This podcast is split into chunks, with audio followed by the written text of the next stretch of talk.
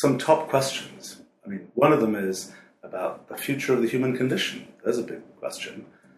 It's uh, I've been spent some part of my life figuring out how to make machines automate stuff, and it's pretty obvious that we can automate many of the things that we humans have been proud of doing for a long time. And the question is then, sort of, what's the what's the future of the human condition in that kind of situation? So, more particularly, you know, I see technology is about taking sort of human goals and making them be able to be automatically executed by machines. And the human goals that we've had in the past have been like, you know, move this object from here to there and use a forklift truck to do it rather than our own hands. Now, the things that we can do automatically are more intellectual kinds of things. They're things that have traditionally been the profession's work, so to speak. These are things that we are going to be able to do by machine. And the question then is so, so sort of the flow is uh, the machine is able to execute things, but something or someone has to define what should its goals be, what is it trying to execute. And people sort of talk about, well, you know, what's the future of the intelligent machines, and you know, are the intelligent machines going to, you know, take over and decide what to do for themselves and things like this. I think the thing one has to realize is that while sort of uh, uh, figuring out, given a goal, how to execute it is something that can meaningfully be automated, the actual inventing of the goal is not something that, in some sense, has a a path to automation. That is, you know, when we say what what makes, how do we figure out goals for ourselves? How do we, you know, how are how are goals defined? They tend to be defined for a given human by their own personal history, their cultural, you know, environment, the history of our civilization, things like that. Goals are something that is sort of a uniquely human kind of thing. Um, it's something that almost doesn't make any sense. We ask, you know, what's the goal of our machine? Well, you know, we might have given it a goal when we built the machine, actually, the thing that makes this more kind of poignant for me is I've spent a lot of time studying basic science about computation, and I realized something from that. Uh, that's a little bit of a longer story, but, but basically, the, the question would be uh, if we think about sort of uh, intelligence and things that might have goals, things that might have purposes, what kinds of things can have intelligence? or purpose or something of that kind. Right now, we know one great example of things with intelligence and purpose, and that's us and our brains and our our own human intelligence and so on. The question is, what what else is like that? And uh, the answer, uh, which I had sort of at first assumed, was that well, there are these systems in nature and they do what they do, but sort of uh, human intelligence is is far beyond anything that sort of just exists naturally in the world. It's something that's the result of all of this elaborate process of evolution and uh, you know all this kind of thing. It's a it's a it's a thing that we can sort of that really stands apart from the rest of what exists in the universe. What I what I realized as a result of a whole bunch of science that I did was that that isn't the case. That that even you know, when we look at well, a funny version of this. My children always give me a hard time for this particular quote is, you know, one says the weather has a mind of its own. Um, well, you know, that's a sort of an animistic type statement, and it seems like it has no place in kind of modern scientific thinking.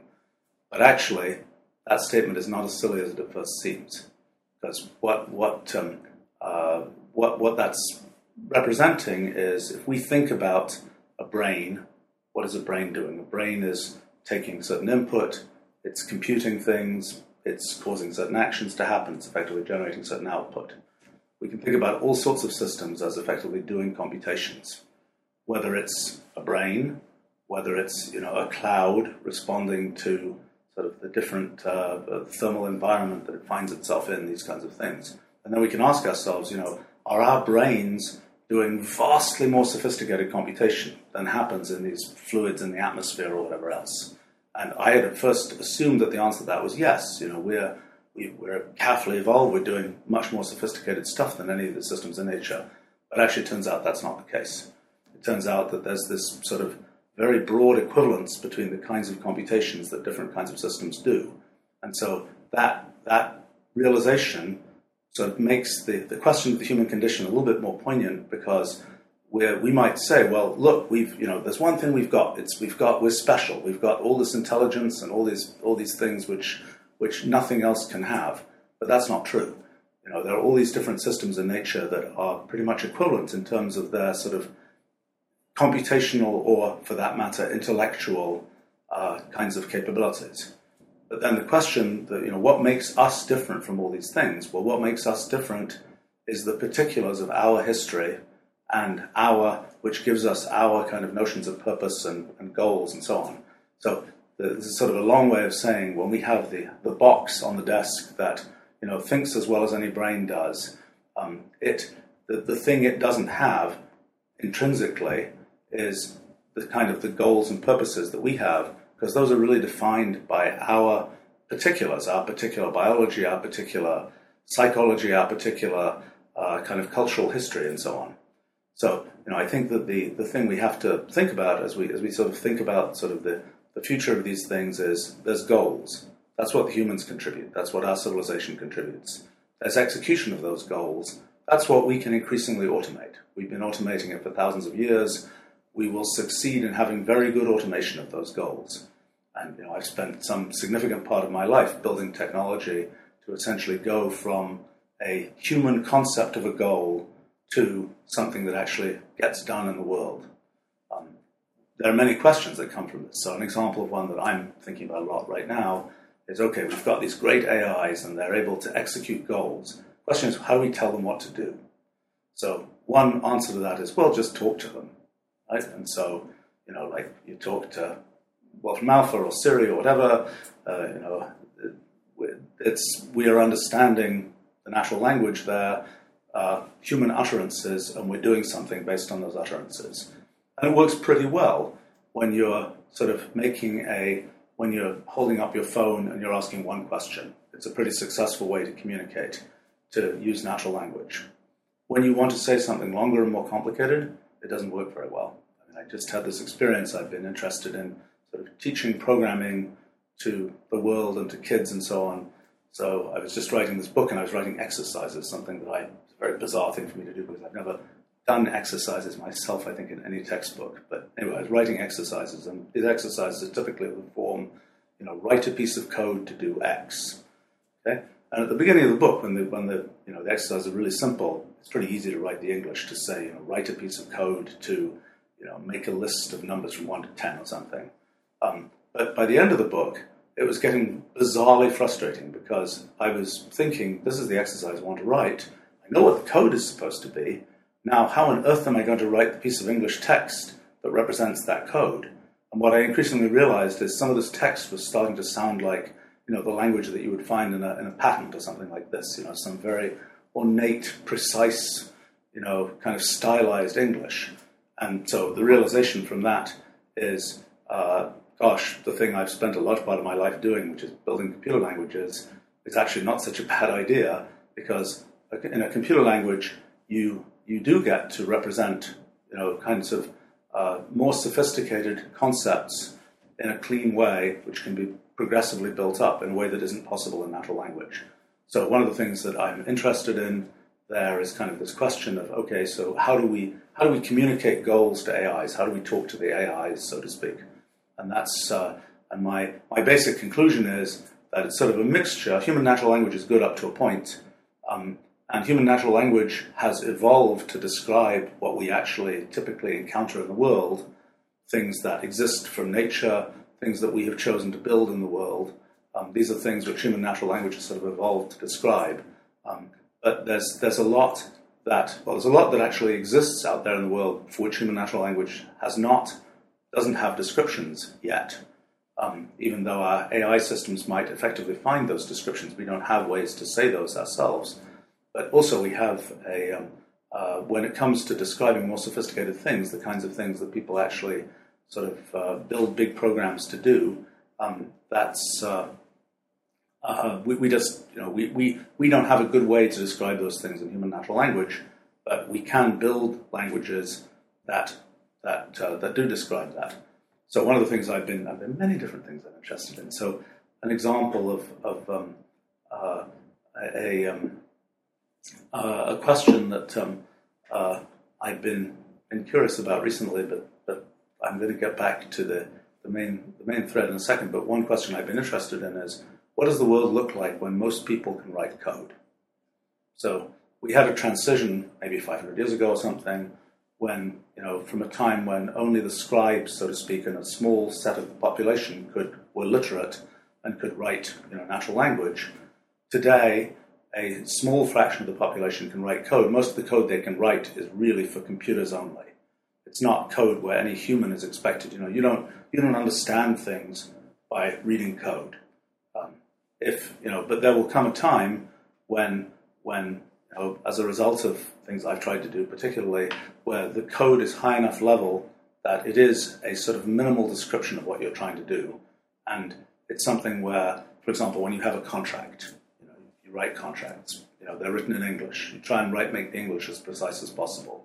Um, you know, there will be a time when most contracts are written in code, um, where there's a precise representation that you know it might be for a uh, in cases where it's a computer says, "Can I use this API to do this?" Well, there's some service level agreement that's going on there. So it isn't a human contract. A human, it's something that's written in a piece of code that is understandable to humans but also executable by the machines, um, so that you don't, you know, this question of whether, uh, you know, does this, can I do this according to this contract? It's an automatic question, um, and that's something where, you know, that's one tiny example of how the world starts to change when sort of most people can write and read code. Um, and I think the interesting sort of language point is today we have computer languages, which for the most part are intended for computers only. They're not really intended for humans to read and understand. They're intended for to tell computers in detail what to do. Then we have natural language, which is intended for human to human communication. And you know, I've been trying to build this knowledge based language where it's intended for communication between humans and machines in a way where humans can read it and machines can understand it too, and where we're kind of incorporating a lot of this sort of existing knowledge of the world into the language in the same way that in human natural language we are constantly sort of incorporating knowledge of the world into the language because it helps us in communicating things. But, but so, you know, one, one branch that I'm really interested in right now is this question of what does the world look like when most people can read and write code. Um, another, you know, coming back to the sort of main question of kind of, okay, so what's the future of humans in a world where, where once we can describe what we want to do, things can get done kind of automatically, so to speak. You know, what do the humans do? And um, there are, you know, I've been I've been kind of interested in uh, one of my little hobby projects is, is trying to understand the evolution of kind of human purposes over time. So today, you know, we've got all kinds of purposes. We we like, uh, you know, we sit and have a big discussion about purposes, which presumably has some purpose. We, uh, you know, we do all the different things that we do in the, in the world, um, if you look back, you know, a thousand years, people's purposes were really different. I mean, it's like, how do I, you know, get my food? How do I prevent, you know, how do I keep myself, uh, you know, safe? All these kinds of things, which in the, you know, modern Western world, for the most part, you know, those purposes have kind of, you know, we don't, you don't spend a large fraction of your life thinking about those purposes. Um, so you sort of evolve to different kinds of purposes. And uh, the you know, from the point of view of a thousand years ago, some of the purposes people have today, some of the things people do today, will seem utterly bizarre. Like like one that that I'm always I think of, you know, I walk on a treadmill every day, right? Now imagine that from a thousand years ago, saying, well, somebody's going to spend you know an hour walking on a treadmill, and, and you know, like what a crazy thing to do. Why would one ever do that?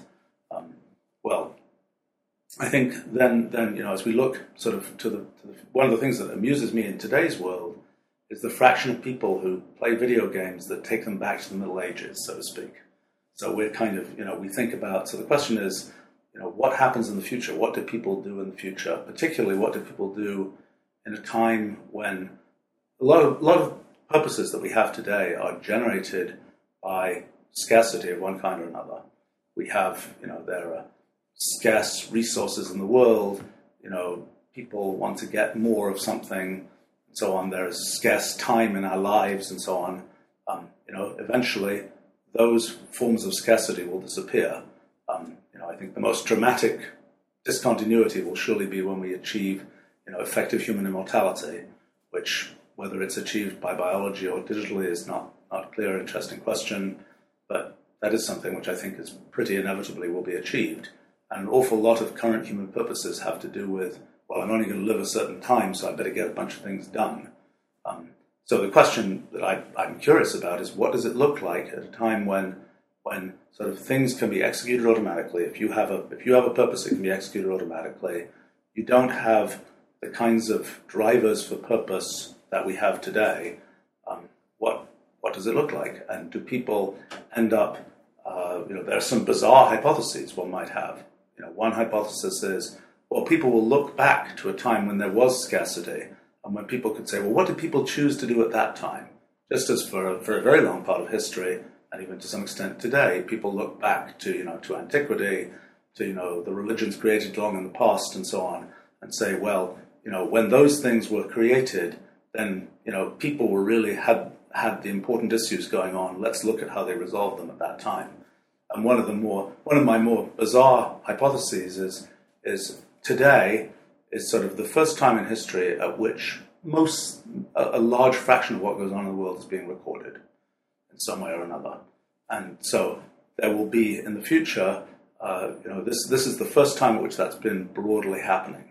And so one of the you know one of the things that could happen in the future when sort of the, the current set of purposes aren't really issues anymore, people would say, well, at a time when people really did have you know scarcities of various kinds, what did they choose to do? Let's go study that time as carefully as possible. And then every detail of what we do in, in our time, which ends up getting recorded, ends up becoming sort of fodder for, well, that's what it really means to be a human with purposes. Let's go do what they did in 2015 or whatever. Um, I think that's a, that's a slightly, you know, I, I, think that's a slightly extreme version, although, you know, when we look at the, the large span of history and going back to, you know, the kinds of places people have looked at, you know, purposes from a few thousand years ago, it's not quite as crazy as, as it might at first seem. But, you know, I think one of the issues is, one of the things I I, I would like to have a, a great answer to is okay, so what do the you know derivatives of humans of the future? What do they end up choosing to do with themselves? Um, and uh, it's um, you know one of the one of the potential bad outcomes is well they're just playing video games all the time. You know that the that the future of civilization is everybody's playing video games. Uh, you know they're playing World of Warcraft of the future, so to speak. The sort of the history of AI um, it's kind of a um, it's a funny history and it's sort of an evolving uh, word its use in, in, in, technical language, so to speak. You know, in these years, AI is very popular and people have some idea of what it means. Um, and so we can talk about AI and people have some notion of what we're talking about. You know, I watched this evolution over the course of probably, what is it, must be basically 40 years now. And um, it's gone from being, well, in the 60s, before I was aware of what was going on, uh, everybody thought, let me even go further back. Um, back when computers were first being developed in the 1940s and 1950s, the typical title of a book about computers or an, or an article about computers in a newspaper was Giant Electronic Brains. You know, the idea was that just as things like bulldozers have automated and steam engines and so on, automated mechanical work so computers will automate intellectual work. There'll be a, a giant electronic brain. Um, that promise turned out to be harder than what people expected. People didn't know what was involved in making brain-like activity, and it turned out it wasn't very easy. Now there are even like um, uh, there are amusing movies from the 1950s. You know, computers as AIs got into sort of science fiction-ish uh, portrayals from long ago. There's one cute one called Desk Set, which is about uh, basically an IBM computer being installed in some company and making everybody uh, not have a job to do and so on. It's kind of cute because the computer gets asked a bunch of reference library questions in this movie. And um, so, as we were building Wolfram Alpha, one of the questions was can we do all of the reference library questions from the desk set movie from 1953 or whenever it was? And um, eventually we could do them all, finally, in 2009. um, but uh, uh, the thing that, um, that, that happened was so there was first a great deal of optimism that you know, we could automate intellectual work in the same way as we've been able to automate mechanical work. Um, and a lot of government money got spent on that in the early 1960s and so on, and it basically just didn't work. And, and things happened like there was this particular approach to, uh, uh, well, neural networks had been discussed, particularly by McCulloch and Pitts in 1943, um, and uh, they'd kind of come up with this model for, for how, how brains conceptually, formally might work. And they made the observation that their sort of brain like model would correspond to being able to do kinds of computations like Turing machines. And they had the idea of, you know, they knew about the universal Turing machine idea from Alan Turing from 1936. And so from that it kind of emerged, well, we can make these brain like neural networks that will be able to be general computers. And in fact, that thinking was the way that Turing's work on universal computation flowed into the practical work that was done by the ENIAC folk and von Neumann and people like that on practical computers. It didn't come directly from Turing machines, it came through this sort of side road of neural networks. But then people didn't, they set up simple neural networks, and the simple neural networks didn't do terribly interesting things. Um, there's a guy called Frank Rosenblatt who invented these things called perceptrons, which were kind of one layer neural networks. Um, and uh, then the sort of terrible thing that happened in the 60s to neural networks was uh, Marvin Minsky and Seymour Papert um, wrote this book called Perceptrons, where they basically proved that perceptrons couldn't do anything interesting, which is correct. Their proof is absolutely correct. They can only make sort of linear distinctions between things. The, um, the problem was that people, and this is a typical sort of academic trait or something, that people said, well, these guys have written a proof that these neural networks can't do anything interesting uh, therefore, no neural networks can do anything interesting, so let's forget about neural networks.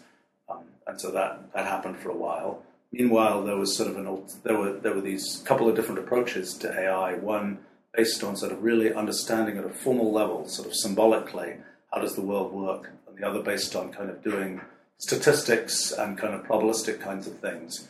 Um, and uh, there was sort of a, a well, are we going to be able to do symbolic AI? And one of the sort of test cases of that is can we teach a computer to do uh, uh, to do something like integrals? Um, you know, can we teach a computer to do calculus? That was sort of a, a test case from the late 1960s for AI. Um, and uh, then there were things like machine translation that people thought would be, you know, a good example of what computers could do and things like this. Anyway, the basic bottom line was by the, by I guess the early 70s, that stuff had kind of crashed. Then there was a phase where there were these things called expert systems, which were the next round of AI, which came up in the late 70s, early 80s, which were sort of uh, uh, teach a machine from a human, have a machine learn the rules that an expert uses to figure out what to do, and so on. That kind of petered out. In fact, my, my first company ended up uh, somewhat against my wishes going into uh, somewhat into that direction in the end. Um, but in any case, the, the, um, uh, that was. Um, that was the next phase. And then kind of AI kind of became this crazy uh, sort of um, uh, nobody really does that. It's a fake thing. It doesn't, you know, there's nothing interesting there for, for quite a long time. Um, there's been a this question of, of AI. Uh, I myself have been interested in sort of how do you make an AI like thing since I was a kid, basically, which is a depressingly long time ago now.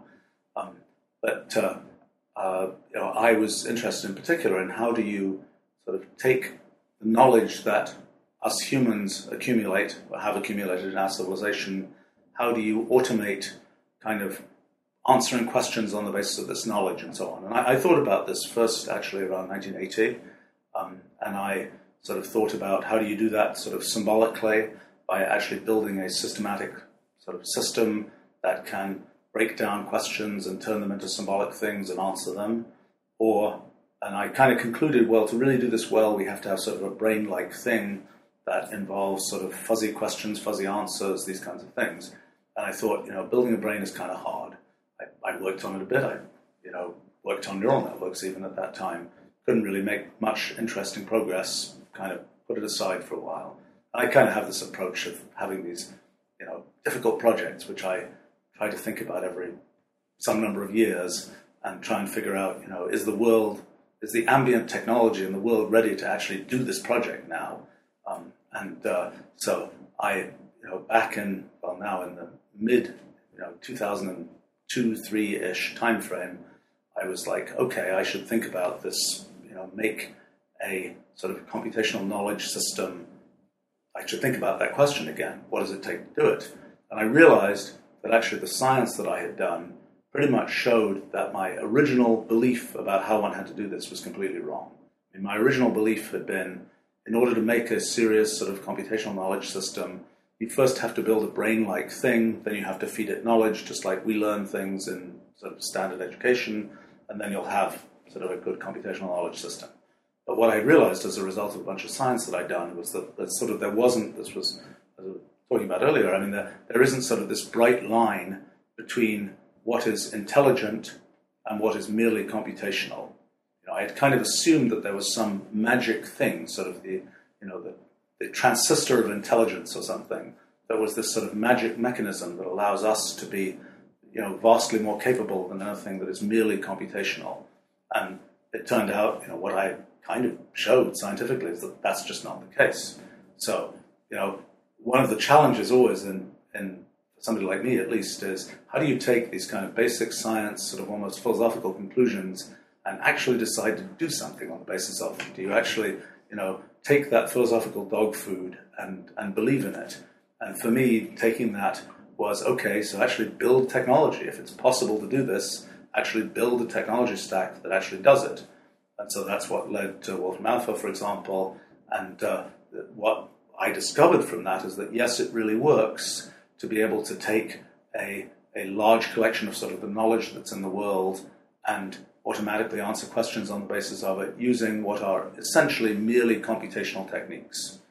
Now, there's a footnote to that, which is kind of an important footnote, which is that when one thinks of what is merely computational, one often thinks, okay, one's writing a program. How does one write a program? Well, a programmer sits down and they say, I want to write a program that does this. You know, I'll write this module, I'll write that module. I, I think about, you know, how am I going to achieve what I'm what I'm trying to achieve with this program? Every every sort of step has, you know, it's I'm taking one step at a time to get to where I want to go. Okay? The, but the, the, what I had discovered was that there was sort of an alternative way to do engineering, which is something much more analogous to what biology does in, in evolution and so on, which is just to say, you know, out there in this sort of computational universe of possible programs, there's an infinite number of possible programs. If you just go out and look in that in that space of possible programs, even just look at random at a trillion programs and say, what do these programs do?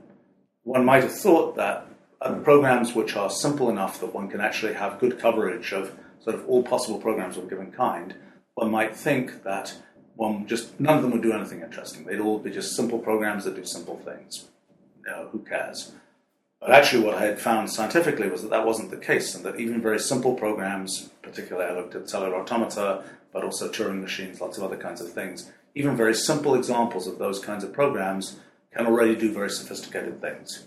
And you know, one of my conclusions was that's really interesting in terms of understanding how nature works, but that's also important in terms of finding technology in effect, what we what we normally do when we build a program is we sort of build step by step this piece of technology. The other thing we can do is just go out into the computational universe and mine technology out of the computational universe. And you know, typically the challenge is the same challenge that we face in, in doing physical mining. That is, we go, we find this amazing supply of I don't know, uh, let's say uh, iron with magnetic properties, or cobalt or something with some, or gadolinium with some special you know magnetic properties say, okay, great, it has these wonderful magnetic properties. What do we do with this? Well, the question is, can we connect that, that capability to an actual human purpose, to something that, a goal that we have, to something we want our technology to be able to do? In the case of magnetic materials, we have plenty of ways to do that. What we find is that there are all sorts of wonderful things in nature. The question is, can we entrain them into our technology by finding some useful human purpose that they achieve? And in terms of programs, sort of the same story. There are all kinds of programs out there, even very tiny programs that do very complicated things. The question is, can we entrain them for some useful human purpose? And this is a thing that we learned how to do of, you know, given a particular purpose, given a particular goal, just go exhaustively search a trillion programs and find one that does a useful thing for that purpose.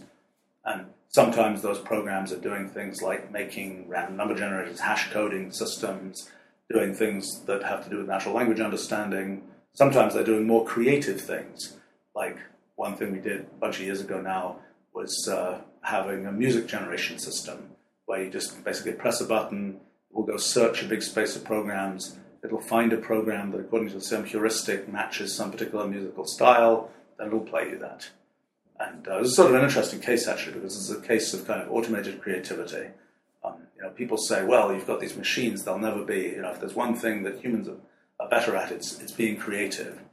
Actually, the thing that I find most interesting with that that little uh, music creation site is that I had kind of assumed, you know, I, uh, that people would say, oh, you know, I need some inspiration. Uh, you know, composers and so on would say, I need some inspiration about my composition and then maybe I can dress up that inspiration using a computer. But instead, I run into people who say, that's kind of a nice site that you have. I go there to get inspiration for some kind of uh, you know little core of a tune, which I then dress up as a human to make it uh, be meaningful and fit into what I'm trying to do. So it's kind of a case where you know we're seeing that this attribute of sort of originality, creativity, is something that is is is readily available in this computational universe. It's sort of the same thing as saying you know, go out into the physical world and go find these these beautiful places to photograph, so to speak, in the world. They exist already. It's a question of us picking the one we care about um, to to, uh, to, to look at. But but I mean, back backing up to this question of of um, uh, uh, so what sort of the the, the, the arc of AI. Um, so one of the things that we discovered was that it really does, as a practical engineering matter, there's really a lot that you can do by basically discovering programs in the computational universe of possibilities rather than merely building a program step by step. Uh, what we also spent a lot of time doing is building this thing called language, which is this knowledge based language which tries to sort of incorporate the knowledge of the world right into the language. So, so kind of the traditional approach of computer languages is to say, let's make a little computer language that represents the operations that computers intrinsically know how to do. Allocating memory, uh, you know, setting values of variables, uh, you know, iterating over things, changing program counters, whatever else. It's, it's sort of a slightly higher level version of that, but it's fundamentally one's, one's telling computers to do things in their own terms. And that's been kind of the tradition of, of basic programming languages for 50 years. Um, my theory about these things is let's try and make a language which panders not to the computers but to the humans and try to make a language where the language is as much as possible just being able to take kind of what the humans think of and convert it into some form that the computers can understand. And part of what the humans think of is the humans know about the world. They know about, you know, the existence of Cambridge, Massachusetts, or they know something about, you know, that there'll be a sunrise tomorrow type thing. And the question is, can you encapsulate the knowledge that we've accumulated, uh, both in science and in kind of the, the collection of data in the world, into a language which we can use to, to communicate with computers. And, and that's sort of the big achievement of, of my last 30 years or something, has been to be able to do that. Um, and uh, one of the things that is significant there is when you're trying to solve this sort of problem of doing computational knowledge, um, having such a language, that's the way you need to encode sort of things about the world and things you can you can do in the world. But in terms of the sort of the arc of AI, uh, so one sort of set of things that would be considered sort of very AI-ish is uh, being able to take the knowledge of the world and be able to answer questions on the basis of the knowledge that one has of the world. Being able to, and so you know, there's a whole list of things people would say in the '60s. You know, when we can do this, we'll know we have AI when we can do a, some, you know, an integral like from a calculus course, when we can do this and that, we'll know we have AI. When we can sort of do a, a conversation with a computer and have it seem like a human. Well, you know, at this point, one of the things that had seemed to be difficult there was, well, gosh, the computer just doesn't know enough about the world. You know, you start asking the, you know, the um, uh, the computer, what day of the week is it? I might be able to answer that. Who's president? Probably can't answer that you know, these kinds of things. And at that point, you kind of know you, are talking to a computer, not to a person. At this point, when it comes to these sort of Turing tests, conversational tests of AI, uh, people who've tried connecting, for example, Wolfram Alpha to their Turing test bots, they lose every time because all you have to do is start asking it sophisticated questions, and it can answer them, and no human can do that. By the time you've asked it a few different, you know, disparate kinds of questions, there'll be no human that, that knows all of those things. Um, but yet the system can know them. So in, in, that sense, we've you know we've achieved really good AI at that level. Now there's another branch, which is there are certain kinds of tasks um, that uh, are sort of very easy for humans that have traditionally been very hard for machines. Uh, standard one is visual object identification. You know, what is this thing? Right? We can know what this is. We have some easy description of it, um, but the computer is just hopeless at that. Well, in the last basically year, that completely changed. So, for example, in, in March, April, sometime early this spring, we brought out a, a little image identification uh, system, website, etc. Um, and a bunch of companies have done somewhat similar things. I think ours, for, for various somewhat interesting reasons, is a little better than other people's. It's, it doesn't deserve to be better, but it happens to be somewhat better. Um, it uh, uh, and what it does is you show it something, and for about 10,000 kinds of things, it will tell you what it is. And it does a pretty good job. You know, you can, uh, it's, it's fun to try and confuse it. It's fun to show it an abstract painting and see what it thinks it is.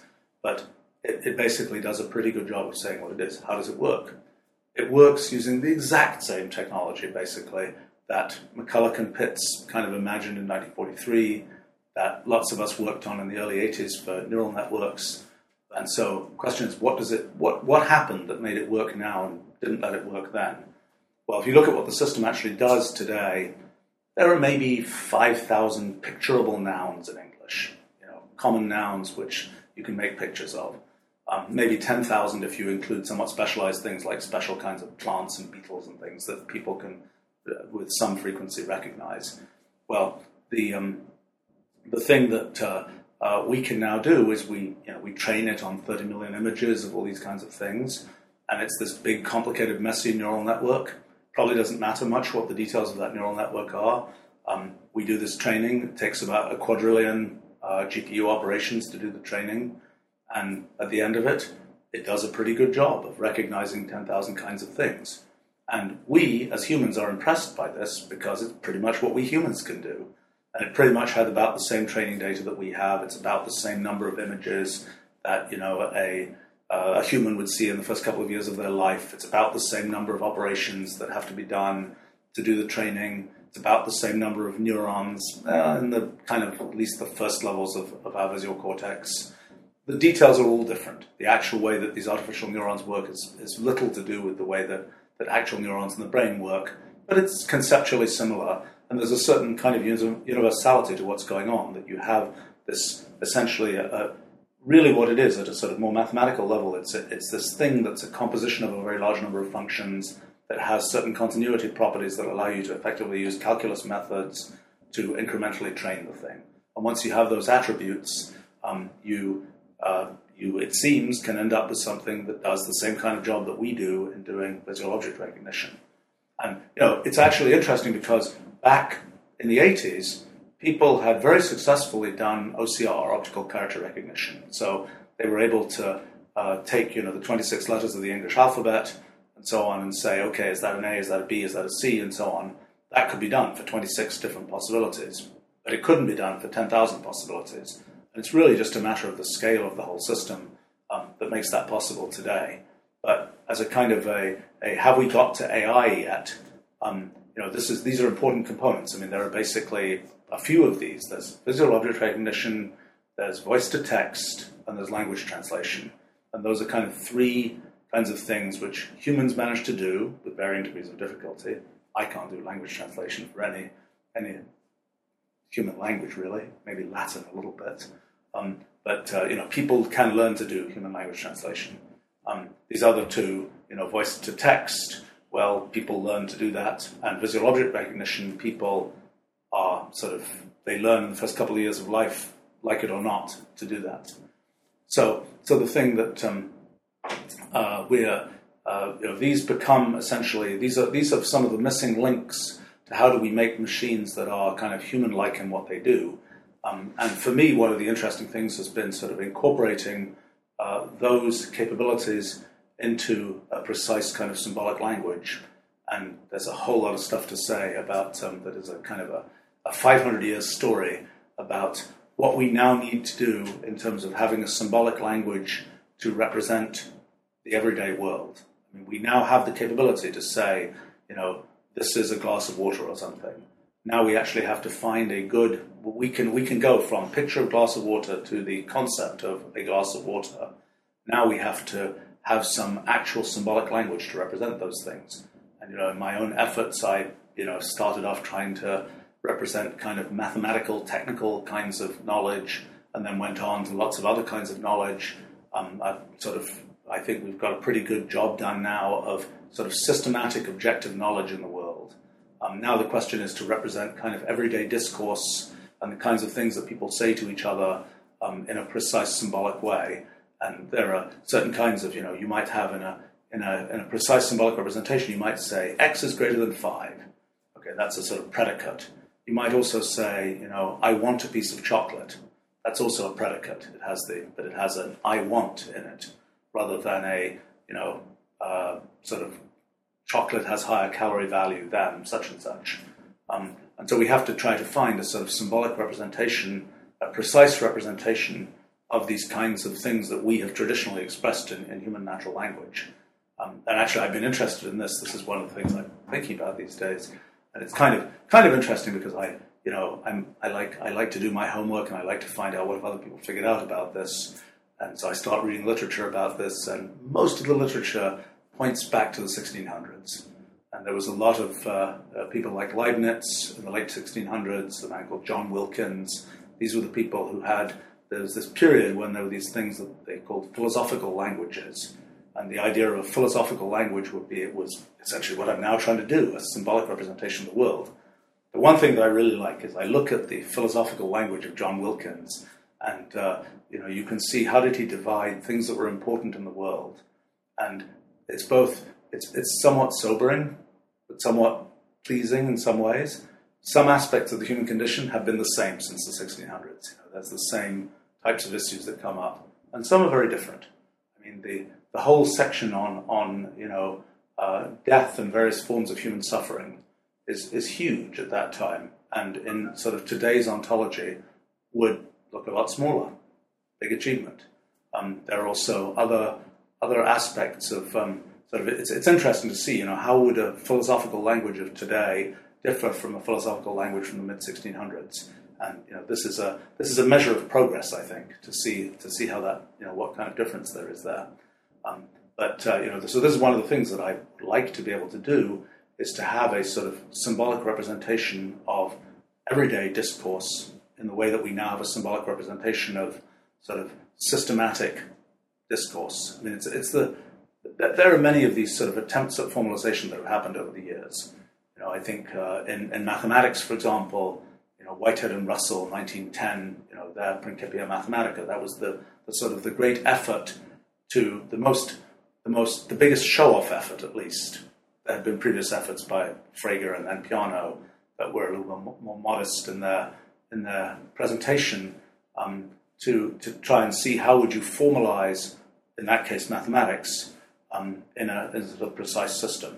It's sort of interesting what they managed to do right, what they did wrong. Ultimately, they were wrong in the idea of what they thought they should formalize. They thought they should formalize some kind of process of mathematical proof, which turns out not to be the thing that most people care about. But you had asked about what will be a modern Turing test, what will be a modern analog of Turing tests.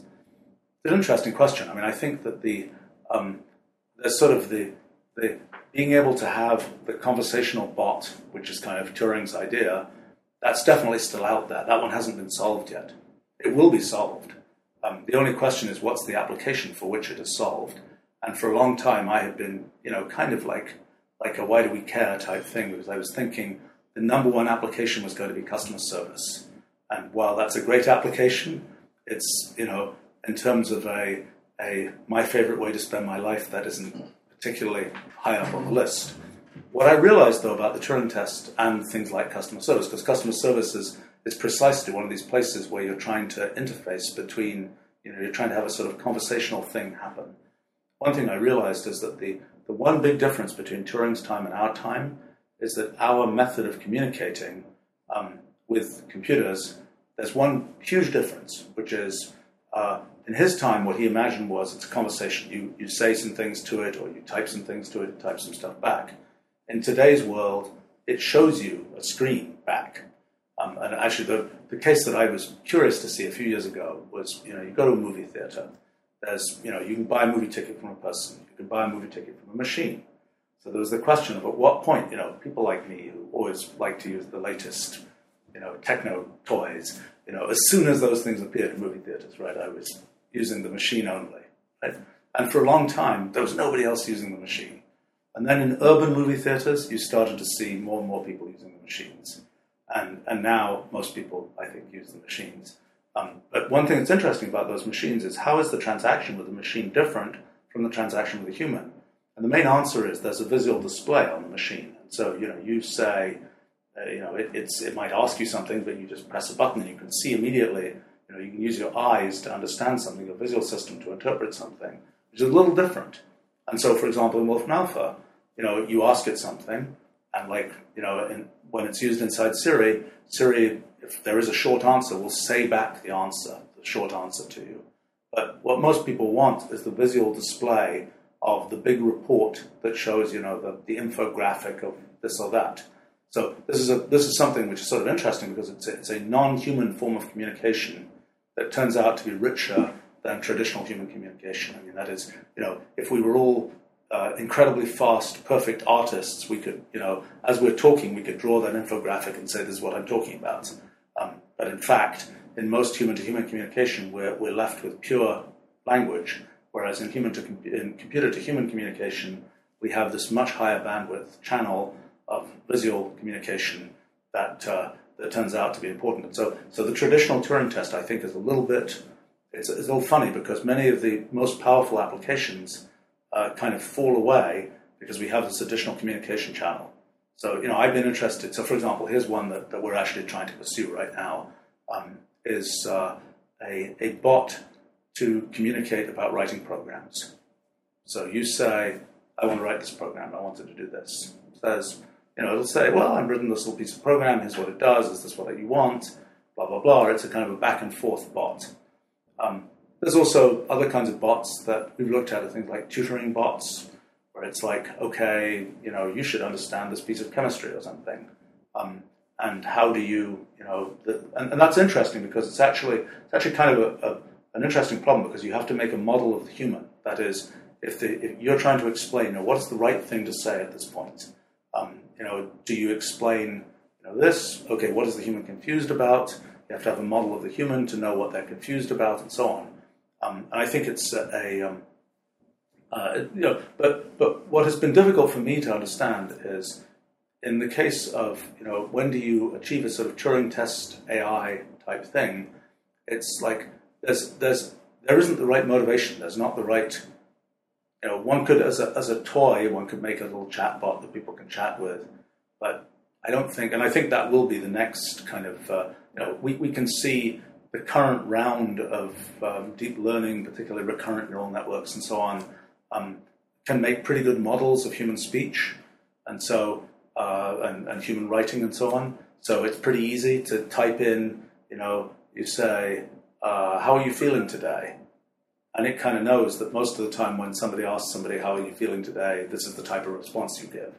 Um, and you know, for example, one of the one of the toys actually I've been playing with this a little bit. I want to figure out whether I can automate responding to my email. I know the answer is no. The sign when you know a good Turing test for me will be when can I have a bot respond to most of my email, um, and uh, it's um, this is a uh, and, and that's sort of an interesting. I mean, you know, there are uh, that's a it's, it's a tough test because some you know some aspects of the email like a I don't care about this, throw it in the spam folder type thing. That's comparatively easy. But if it's somebody says, uh, you know, what should we do about this inconsistency in some design of our product of this and that and the other, um, to be able to answer that in any way that's, um, uh, you know, to be able to say, do you approve this thing? You know, to be able to answer that with any reasonable degree of confidence is hard.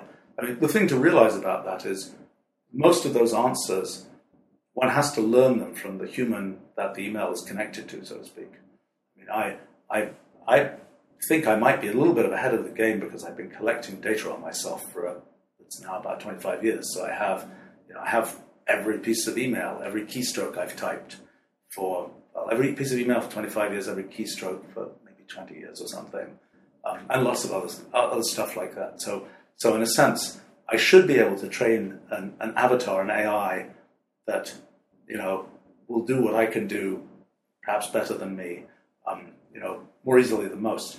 You know, one of the things I think is, is kind of interesting to think about is is in a world where AIs are figuring out a lot of stuff for us.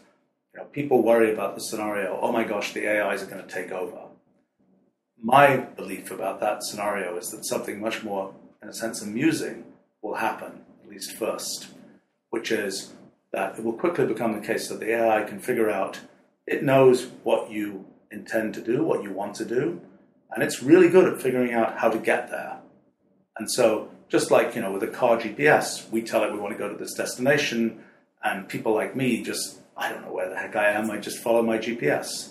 Um, years ago, when GPSs were much younger, uh, you know, that led to things my children or was amused by the, the fact that I had a, a, very early GPS and it was like drive, drive this way, this way, this way. And we actually were on a on one of these piers going out into Boston Harbor. And that was, uh, uh, it's like, I just follow the GPS. Um, but, you know, what will happen more to the point is, is that, you know, there'll be a, a an AI that knows our history and knows, oh yeah, you're probably going to, you know, on this on this menu, you're probably going to want to order this, or on this, uh, you know, you're talking to this person. You should talk to them about this. You know, I've looked at your interests. I know something about their interests. These are the common interests that you have. You know, these are some great topics that you can talk to them about. Um, and more and more, you know, people, the AIs will suggest what we should do. And uh, uh, I suspect people will most of the time just follow what the AIs tell them to do because they'll probably be better than what they figured out for themselves. And uh, so I, I, think, I mean, you know, to me, this is the, the AI takeover scenario that happens is the laziness of the humans. It's not really laziness. It's like take good advice. You know, the AI is telling you what to do. It's better than what you would have figured out for yourself. Just do what the AI says. Um, it's a you know there's a there's sort of a complicated interaction of uh, in terms of technology and so on. Um, it's uh, uh, you know there's this question about, um, you know, you can do terrible things with technology, you can do good things with technology. People will always be people, and some people will try and do terrible things with technology, and some people will try and do good things with technology. I think one of the things that I really like about technology today is the kind of equalization that it's produced uh, across lots of kinds of people. I mean, there was a time when I used to be very proud that I had the best computer of anybody I knew. But now I have the same computer as pretty much anybody I know. And you know, we have the same smartphones and pretty much the same technology can be used by a decent fraction of the 7 billion people, uh, you know, that, that, that exist. Um, it's, you know, not perfectly flat, but it's, it's reasonably flat. And I think we'll see the same type of thing in lots of other areas of technology, whether it's medical technology, other kinds of things, where, you know, in a sense, I don't know whether it's luck or whether it has to be that way, that these, you know, these pieces of technology that one's producing are very broadly, you know, can be very broadly available. It's not the case that there's a sort of the, the king's technology is different from everybody else's technology. Um, and I think that's a, uh, you know, that's an important thing. Now, in terms of, of uh, how I mean, one of the things that I, I always notice, because, you know, we, we make stuff that we sell to people and people use all over the world. And, you know, I've, I've uh, uh, sometimes we've even thought about publishing these indices of how much does Mathematica get used, how much does Wolfram Alpha get used in different countries around the world, because you know a huge amount from that. And you know which cities, and you know you know all kinds of stuff. And you know there are countries which are really very technologically sophisticated. There are countries where they're really not. You know they're, they're um, and uh, I think you know we can, and so And it's sort of an interesting thing to me today. Uh, the great frontier, I think, you know, 500 years ago it was literacy. Today it's doing programming of some kind. Today's programming will be obsolete in not very long. In other words, for example, when I was first using computers in the 70s, people would say, well, if you're really a serious programmer, you've got to be using assembly language. Now, I often ask these computer science graduates, did you learn assembly language? Say, well, yes, I had, you know, it was a section one class about assembly language. Okay, why do people not learn assembly language? Because basically computers are better at writing assembly language than humans are, and it's only a very small set of people who need to know the details of how, you know, uh, language gets compiled into assembly language and so on. Well, a lot of what's being done by armies of programmers today is similarly mundane. It's stuff where the goals can be described much more succinctly than it turns into some giant blob of Java code or JavaScript code or something. And there's actually no good reason for humans to be writing all that stuff. And you know that's what people like me try to do is to automate that so that we can automate the process of programming. So what's really important is just going from what the human wants to do to getting the machine as automatically as possible to get that done. Now, the thing that's interesting right now, one of the things I'm really interested in right at this moment, is this sort of the equalization that this is producing. Because it means that in the past, if you wanted to write a serious piece of code, a program that did something important and real, it was a lot of work. You had to, you know, you had to really know quite a bit about software engineering. You had to invest, you know, months of time in it. Um, you had to, you know, if you were uh, some, you know, you'd have to hire programmers who knew this. You'd have to learn it yourself. Whatever, big investment. Um, now, you know, the big achievement from having automated a lot of the stack is that's not true anymore. You know, a one-line piece of code, even a thing you can tweet sometimes, already does something interesting and useful, and that means that it sort of unlocks a, a vast range of people who couldn't previously make computers do what they do things for them to let them make computers do things for them. Um, and so now what happens? Well, so one of the things I'm interested in is, is you know, at this point, kids and fancy professionals are really at, at the same level in terms of what they can do in terms of teaching computers, you know, what, showing computers what, telling computers what to, what to do for them. And so now, one of the things I'm interested in is how do you how do you teach that kind of computational thinking and programming to a, as broad a range of people in the world as possible. And one of my sort of little, little private uh, things I really would like to see is for there to be, you know, a large number of random kids around the world in random countries who learn sort of the, the new kind of uh, uh, capabilities of sort of knowledge-based programming and so on, and get to the point where they can produce code effectively that's as sophisticated and as, as anybody you know in the fanciest kind of uh, most educated places can. And I think that's a I think this is within reach. I think we've we've got to a point where sort of anybody can learn to do sort of knowledge based programming and more importantly can learn to think computationally because the actual mechanics of the programming are pretty easy now. What's difficult is imagining things in a computational way and thinking through how do we, you know, how do we, how do we conceptualize this activity that we have in some computational way? Um, and so, you know, one of the things I'm sort of interested in is how do you, how do you teach computational thinking? And this is, you know, we've had, I mean, in mathematics, for example, there's a thousand years of history about how we teach mathematical thinking, and we know to the level of, you know, which chapter of the book goes here and there. It's like I was just asking yesterday, actually, my we were talking about some, uh, for some initiative we have. I was was asking about calculus books. I think they always have 14 chapters, if I'm not mistaken. And I asked how long have they had those same 14 chapters, and the claim was that that the very first calculus book, written by Colin Maclaurin in 1727, had some of the same structure. Many of the examples were the same. Um, so it's, it's been something which has been developed over, over a long period of time and is very precisely known, sort of how you feed mathematics to the humans. So, a couple of points to make. First of all, uh, in the case of, you know, if you're writing Wolfram language code, then I'm ultimately responsible for the design and structure of how the language works. In the case of, you know, DNA code and biology, there's nobody you can point to and say you're responsible for, you know, you designed this. It's something that has evolved over a long period of time. And much like human natural language, it is going to have some degree of there's some degree of complexity in knowing what it's going to do. Know, when you have a designed language, um, the uh, what it's it should do what the designer thought it should do.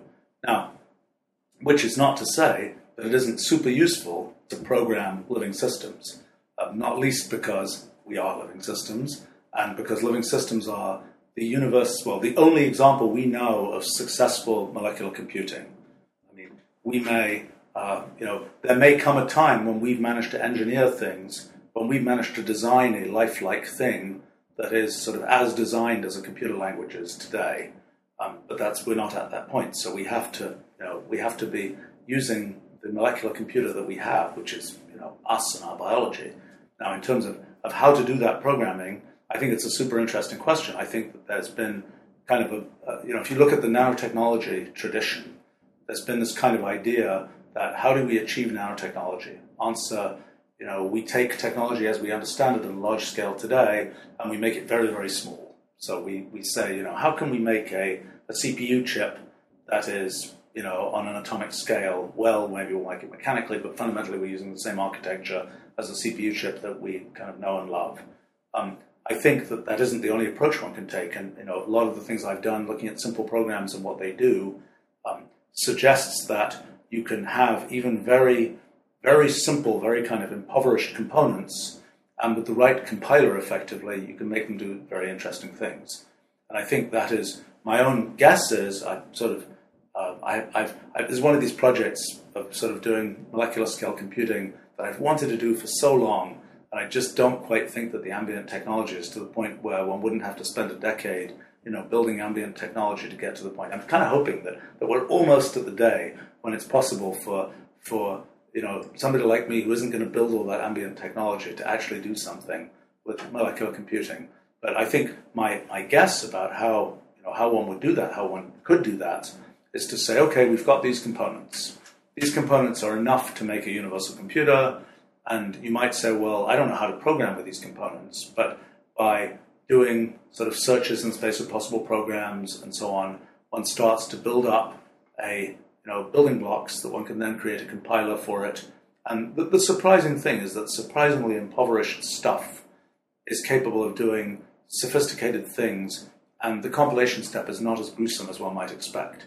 In other words, one might think, oh gosh, if, if it's only you know a little I don't know, like I have this very tiny Turing machine. Um, that's the simplest universal Turing machine that has uh, um, two states and three colors, and it has a little tiny rule that you could write it in English. It'd probably be a sentence, a long sentence long, but you could make a picture of it. It's really tiny and simple. Um, that Turing machine, uh, you might ask the question: How can I actually compile a program that I might care about down to that Turing machine? Haven't done it, but I think that what one will find is that there's a layer of nasty, messy sort of machine code, and then above that, it gets pretty simple. And that that layer of nasty, messy machine code will be will add some inefficiency, maybe a factor of ten thousand, maybe more. But a factor of ten thousand is nothing when you're dealing with the scale of molecules as compared to sort of large scale things. Um, and so, you know, I, I, I guess my own prejudice and thought would be that sort of the searching the computational universe and trying to uh, sort of find programs that are interesting, find building blocks that are interesting, is a good approach. I think that a more traditional engineering approach that says, you know, let's try to, by pure thought, figure out how we build stuff. Uh, my guess is that's a that's a harder road to hoe. I mean, it doesn't mean it can't be done, but my guess is that one will be able to do some really amazing things by just saying these are the components, we have a good representation for them. What can we now? Let's search the possible programs we can make with these things. Now, what can we? Now, now the question is, one might say, well, we can get this combination of molecules. We'll do all kinds of fun things. It will make this big blob of stuff. It will do this. It will do that. We might say, but what do we care? And then we have to answer the question. You know, it's back to this question about connecting kind of human purposes to what is available from from the system. I mean, you know, one one question is what what does the world look like when many people know how to code? Coding is a form of expression. just like English writing is a form of expression. You know, many, to me, some simple pieces of code are quite poetic. You know, they express ideas in a very clean way. That's very, you look at it and you say, ah, that's, you know, that, there's, there's kind of a, an aesthetic thing, much as there is to expression in, in a natural language. Um, but now, you know, in general, what we're seeing is there's sort of this way of, of, this way of expressing yourself. You can express yourself in natural language, you can express yourself by drawing a picture, you can express yourself in code. One feature of code is that it's immediately executable. It's not like when you write something, somebody has to read it, and the brain that's reading it has to separately absorb the thoughts that came from the person who was writing it. I mean, the thing I've realized, again, one of the things I'm, I'm thinking about right now um, that I'm very frustrated I can't figure it out. I'm, I'm just, I'm sort of on the cusp, but I haven't got there yet. So what I realized is that if you look at sort of how knowledge is transmitted in the history of the world, so to speak, one form of knowledge transmission is essentially genetic. That is, you have an organism and you know its progeny has the same features that it had. Okay, so that's sort of level zero. Level one is the kind of knowledge transmission that happens with things like visual object recognition where the new critter is born, it has some neural network. The neural network doesn't have anything, you know, it has sort of random connections in it. But as the critter goes around the world and it starts recognizing different kinds of objects and it learns that knowledge. So it's kind of something which, without sort of, without any, you know, and that's what throughout the animal kingdom, you know, critters have been learning visual object recognition. Okay, so that's sort of the next level of knowledge. Then there's a level of knowledge that was sort of big achievement of our species, which is uh, natural language. The ability to take knowledge and represent it abstractly enough that we can communicate it sort of in a disembodied way, brain to brain, so to speak. That we don't have to, the individual brain doesn't have to relearn from the raw material. The, the knowledge can be taken abstractly and communicated to the next brain down the line, so to speak. And, you know, arguably the the natural language is kind of you know arguably the most important invention in sort of our species and in human history, and it's what led to in many respects our civilization and many many other things. So it's like really important. Well, now we've actually got another level of this, which is with and probably one day it will have a, a, a more interesting name, but with essentially knowledge based programming and so on we have a way of taking a representation of knowledge in the world. It's an actual representation of the world. It's not just a mathematics or a computer language or something. It's a thing that represents you know real things in the world, but it does so in a precise symbolic way that has this feature that not only is it understandable by brains and communicatable to other brains and to computers, it's also immediately executable. And I, I'm pretty sure that this is really a big deal. I mean, I'm pretty sure that just as in some respects natural language gave us civilization, there's the question of what will knowledge-based programming give us. And the you know one bad answer is it'll give us the civilization of the AIs. Um, that would be kind of disappointing for the humans. That's kind of what we don't want to have happen because there could be a point at which the AIs are doing a great job. They're communicating with each other. They're they're doing all these kinds of things, and we're pretty much left out of it because we don't have there's no intermediate language. There's no nothing that sort of interfaces with our brains. Anyway, so one of the questions that I'm I'm super interested in right now is this question of in this sort of fourth level of knowledge communication. Um, what you know, what is the big thing that that would lead to? And I kind of think, you know, if you were, you know, caveman Og or something, and you were just realizing that language was starting, it's like, could you imagine civilization from that point? And uh, it's you know you have to and I, I feel like what what should we be imagining right now? Um, and you know this relates to this question even for humans if most people could code what would the world look like? And there are clearly many trivial things that would change you know contracts are written in code you know restaurant menus might be written in code and you could say you know oh this is how the food's going to be made. Okay I want to change this piece and that piece and so on.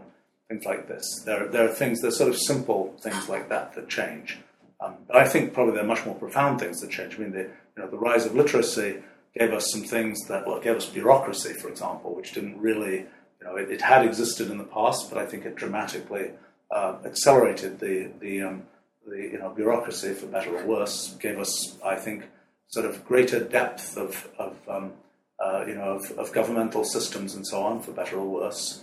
Um, but I think the um, uh, and so you know there's a question of what does that look like in the case where most people can, can code. Now, when you when you ask about you know how does the sort of the coding world relate to the culture world?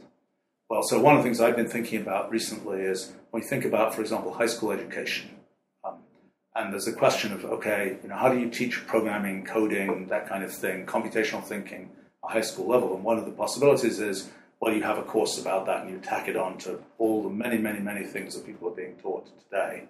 The other possibility that's much more interesting is you just rethink all the existing areas and you say, well, if we also have computational thinking, how does that affect how we study history? How does that affect how we study languages, social studies, whatever else? And the answer is it has great effect. I mean, in, in there's a lot of things that you can, for example, imagine you know, you're writing your essay Today, the raw material for a typical kid's essay is, well, I read something and this is the raw material, now I'm going to write what I think about that. It is not the case that kids can generate new knowledge very easily. Um, but sort of in the computational world, that's no longer true. It's very straightforward for a kid to go and, you know, if they know something about writing code, to go to the, you know, beautifully digitized historical data and so on and go figure out something new. And then you're writing an essay about something where you say, this is what I discovered today, so to speak, and now I can write an essay about it. So I think that's, that's part of the, the way that, um, you know, I don't think it's sterile at all. I think this is the achievement of knowledge based programming, that it's no longer sterile. And the reason is because it's got the knowledge of the world sort of knitted into the language that you're using to write code. So if you take mathematics as an example, right? So there's there's right now there's this area that people teach, which is sort of the pure mathematical area, but at least basic math gets into all kinds of places. It hasn't gotten so much into the humanities, but uh, in you know it's it's something where where it's just part of the the way we think about things is sort of at least basic math. So similarly, computation is something that in these times is part of the basic way we should think about things.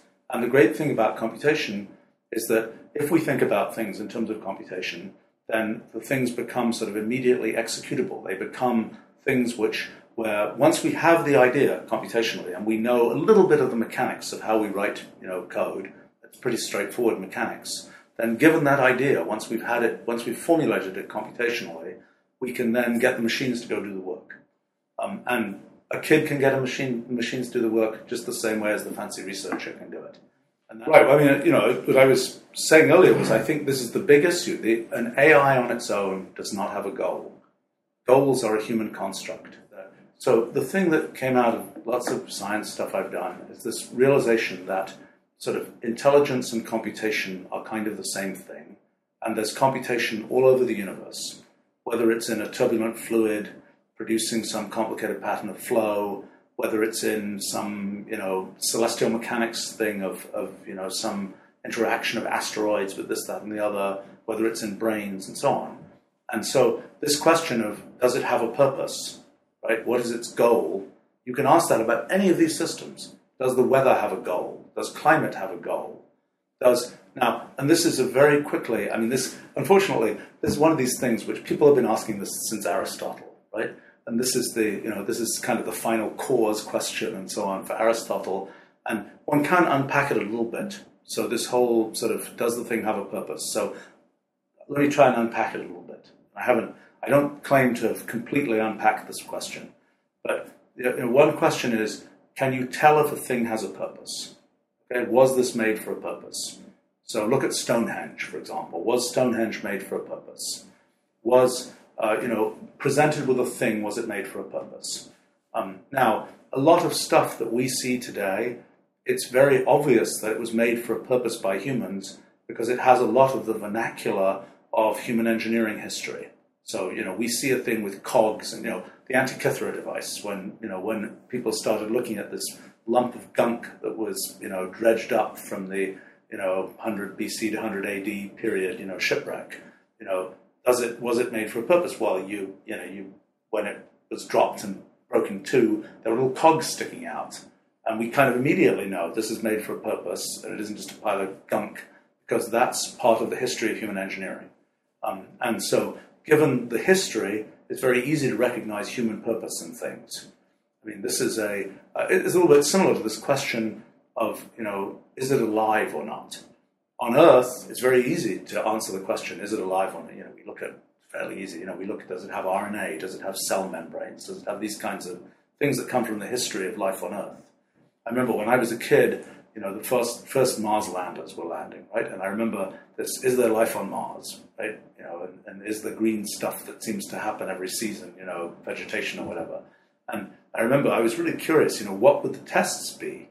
And uh, you know, from today's time, these are they're pretty amusing. I mean, the basic test that was was used was scoop up a piece of Martian soil, feed it sugar, and see if it eats it. Um, you know, that was the that was the top test of is it alive. Now, I don't think any of us would believe that, that life has to be something that eats sugar. Um, but, uh, you know, the question of what is the abstract definition of life, that's really hard.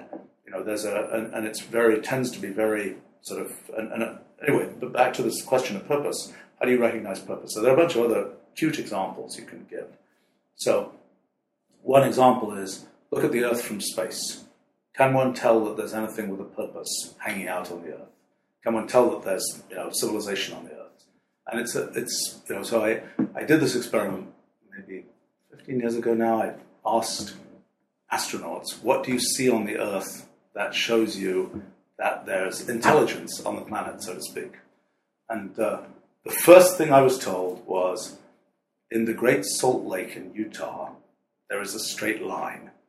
That is, turns out to be a causeway that divides what turns out to be two areas that have different, very different colors of algae. So it's you know it's a very dramatic straight line. It's like okay, there's a straight line. And I found um, then I was interested. Where's the longest straight line made from you know lights?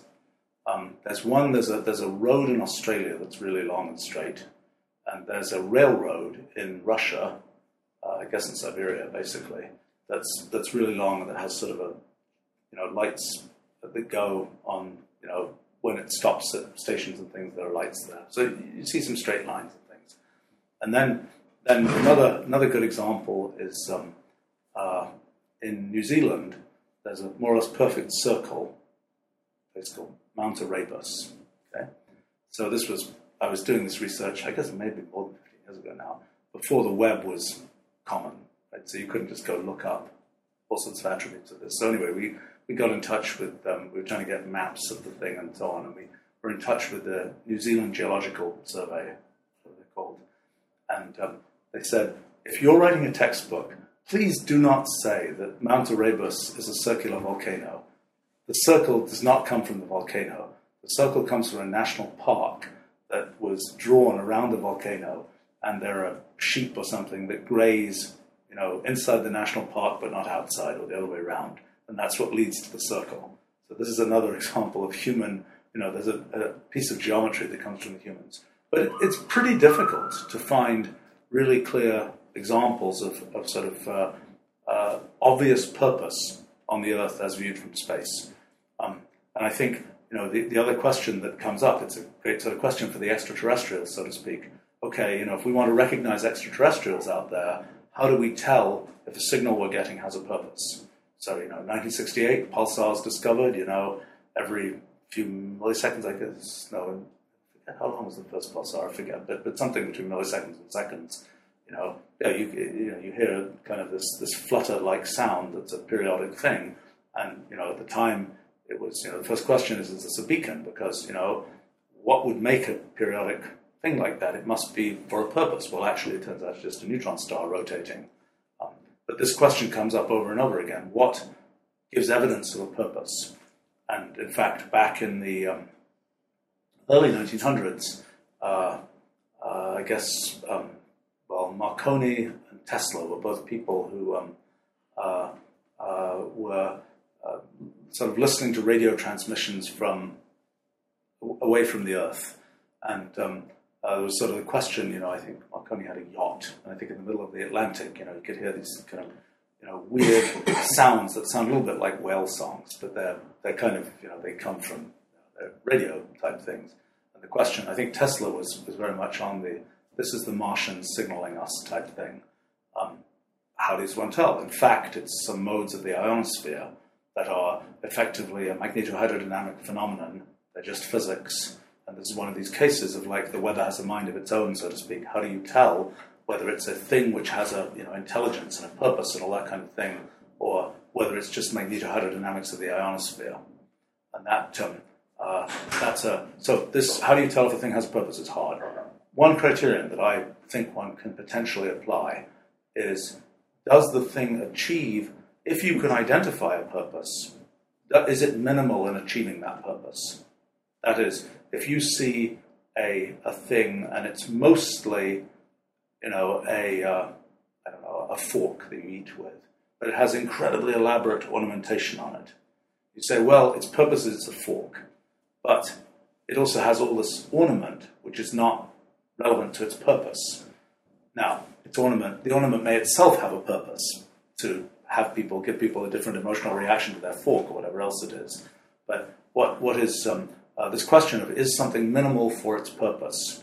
And does that mean that it was built for the purpose? So, so when you look at a thing, there are typically different explanations you can give for what happens. One is the mechanistic explanation. It does this because you know, the ball rolls down the hill because at the next moment of time the gravitational pull will do this and this and this or the ball rolls down the hill because it's satisfying, you know, the principle of least action, and it is globally trying to optimize this particular thing.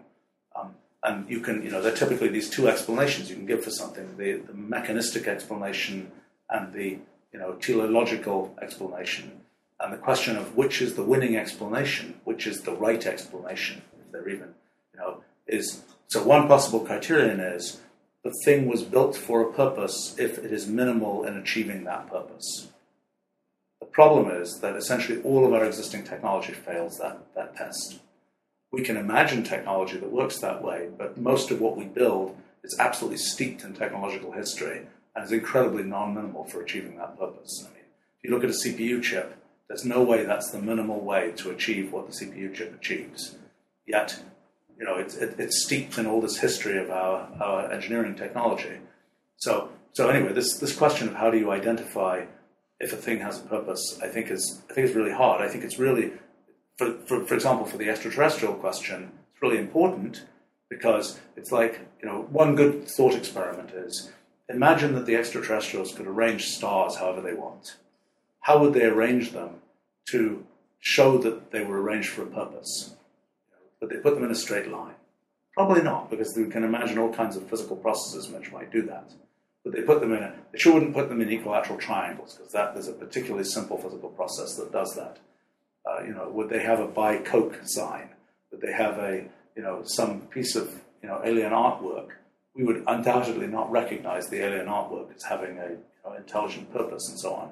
So it's a, it's really a, it's a, you know, I think it's an important question because when we look at uh, you know, radio noise from the galaxy.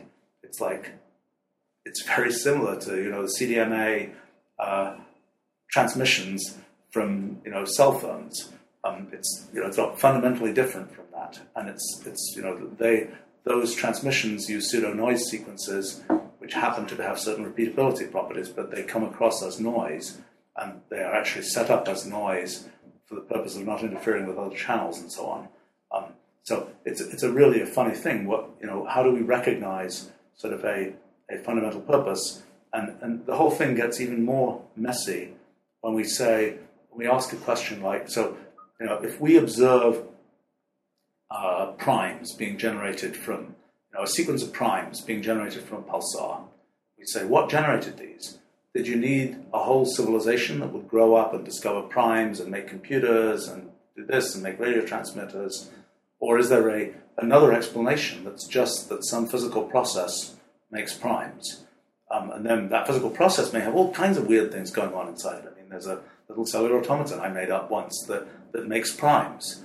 And, you know, you can see how it works. If you take it apart, it just has little things bouncing around inside it, and out come a sequence of primes. And, you know, but that didn't need the whole history of civilization and biology and so on to, to get to that point. So it's, it's really a slippery thing. Whether, you know, when you observe something, was it created for a purpose? How do you tell if it has a purpose? Um, these kinds of things. I, see, I don't think there is an abstract sense of purpose. I don't think there's an abstract meaning to, in other words, I think what you end up with is the universe, you, are ending up with this weird thing where you have to say, does the universe have a purpose?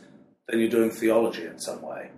Um, you know, does it, there, there isn't abstract purpose, I think.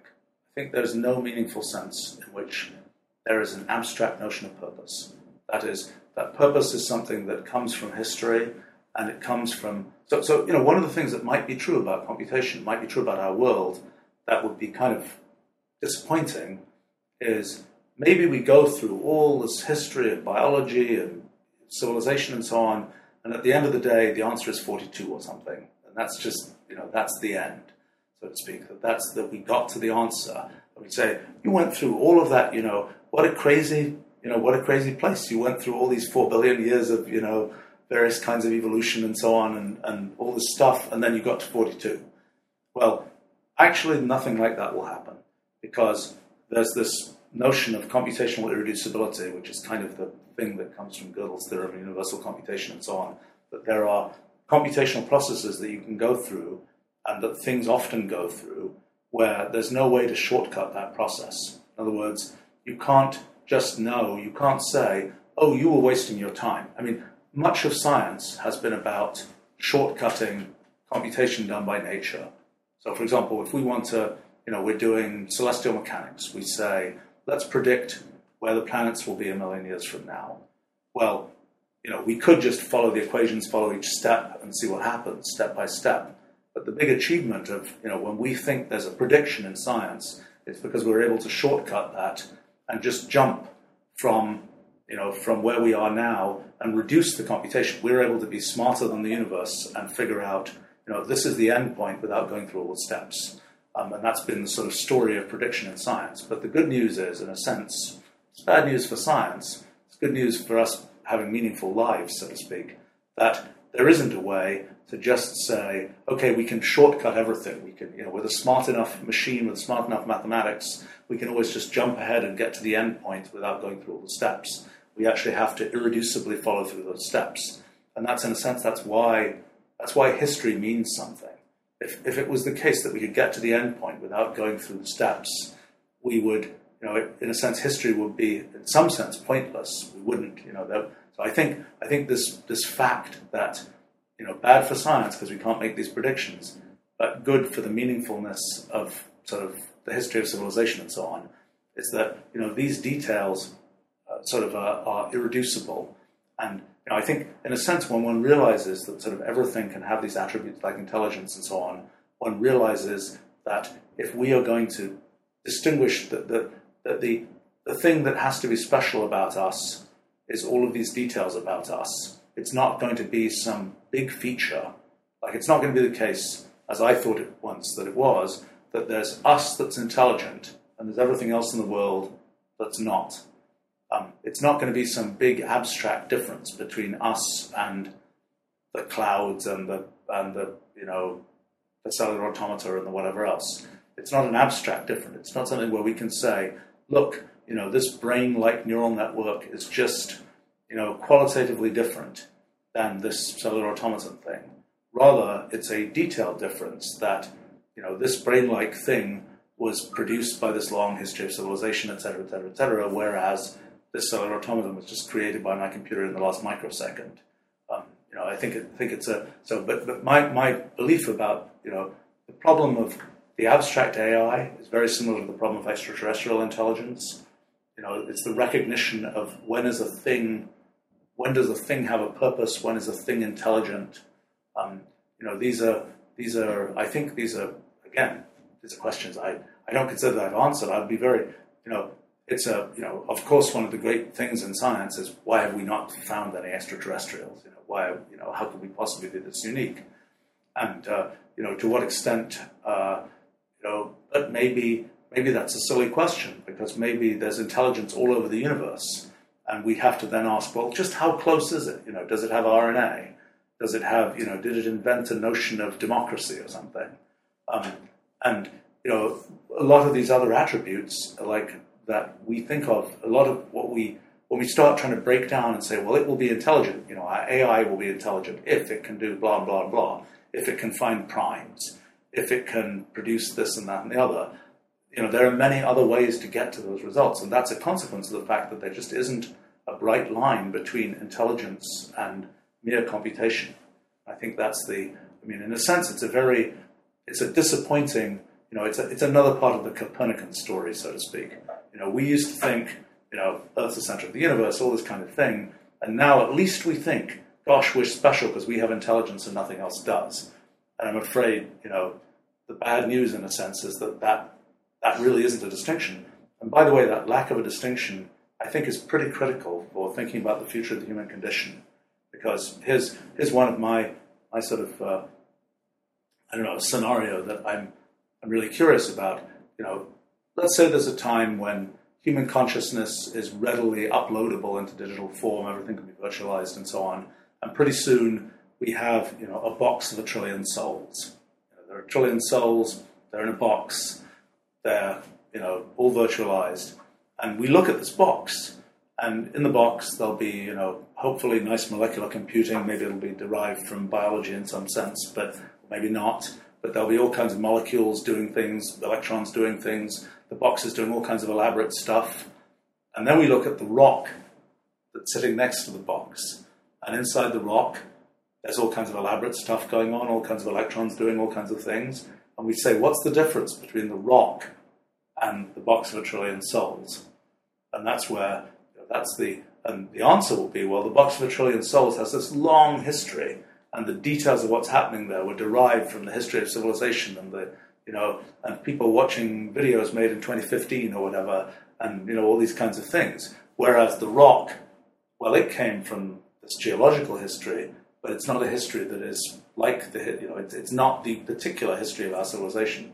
But I think this is the kind of this question of you know realizing that there isn't sort of this distinction between intelligence and mere computation leaves you leads you to this this these these things like imagine the future of civilization ends up being the box of a trillion souls. And then what is the purpose of that? What do we, you know, for example, from our current point of view, in that scenario, it's like every soul is playing video games basically forever. And the question is, what do they, um, uh, you know, what do, what do they, you know, what's the kind of the end point of that?